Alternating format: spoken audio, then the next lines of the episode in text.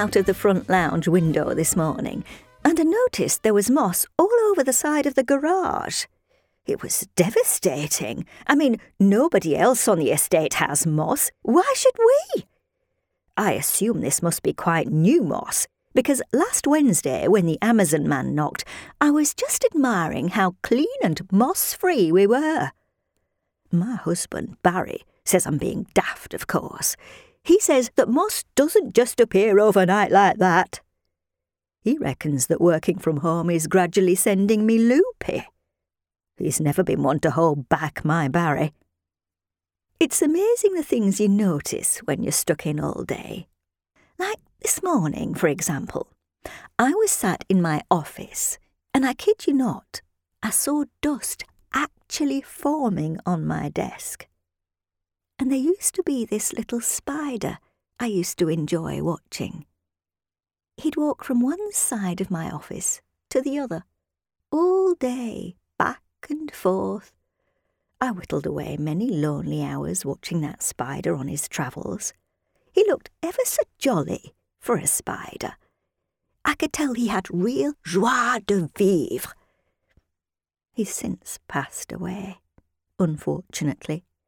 Last week, he dropped from the ceiling and onto my desk just narrowly dodging my cappuccino.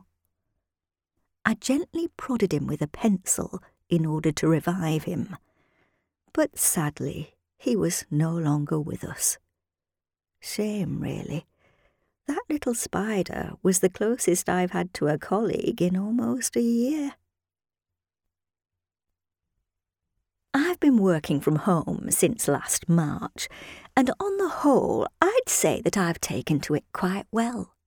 And I've got a smashing routine. I get up at 0730 every morning, or 0745 if I've had a glass of wine the night before, 8.15 if I had the bottle. Then it's downstairs for muesli and half an hour of breakfast television. After which I go up and brush my teeth then I can be at my desk for 0855. I tend not to bother getting dressed, unless I have a Zoom scheduled, in which case I just pop a blouse on. I don't bother with the rest of the outfit. My line manager does all her Zoom meetings in a unicorn onesie, so if she can slum it, so can I. I think it's important to try and stay active while working from home, so I always make sure to do my exercises.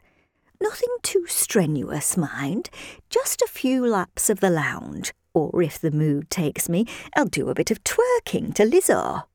With the blinds closed, of course. I wouldn't wish for the neighbours to see me thrusting. I don't really have time to go out much during the day, so I leave it to Barry to walk our little dog. She won't go far, bless her. She's been quite depressed since the start of the pandemic. She'd much rather be at home, moping about in the lounge, which is fine. I just dance around her. Head office are still keeping regular contact, which is good. They're forever emailing. They're very big on all this well-being stuff at the moment. An email went out just the other week to say that they're giving us all 45 minutes free each day so we can meditate. I think that's a lovely gesture. I save all mine up and take half a day off on Fridays. It means I can be on the red by two o'clock. Win win. And I got this other email from head office on Monday. This one was a survey wanting to know how working from home had changed us as individuals. Well, I was hard pushed to think if it had changed me at all, to be honest. So I asked my Barry if he'd spotted anything. And he said that nothing grabbed him especially, but there were a few noteworthy changes in me. Like, for instance, I don't leave the house anymore. I no longer bother to get washed or dressed, and I'm rapidly turning feral. I obsess about moss, house dust, and deceased spiders. I fling myself about the lounge each day to Lizzo like a deranged loony, and I'm now borderline alcoholic. I didn't put any of this down on the survey. I just noted that working from home had provided a wonderful opportunity for personal growth and development.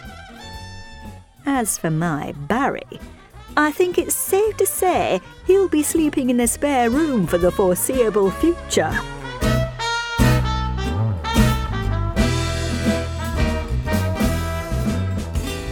Life's a Gas was written by Ben Ellis and performed by Sarah Starling. Like, share, subscribe, and leave us a review. Why not? Thanks for listening.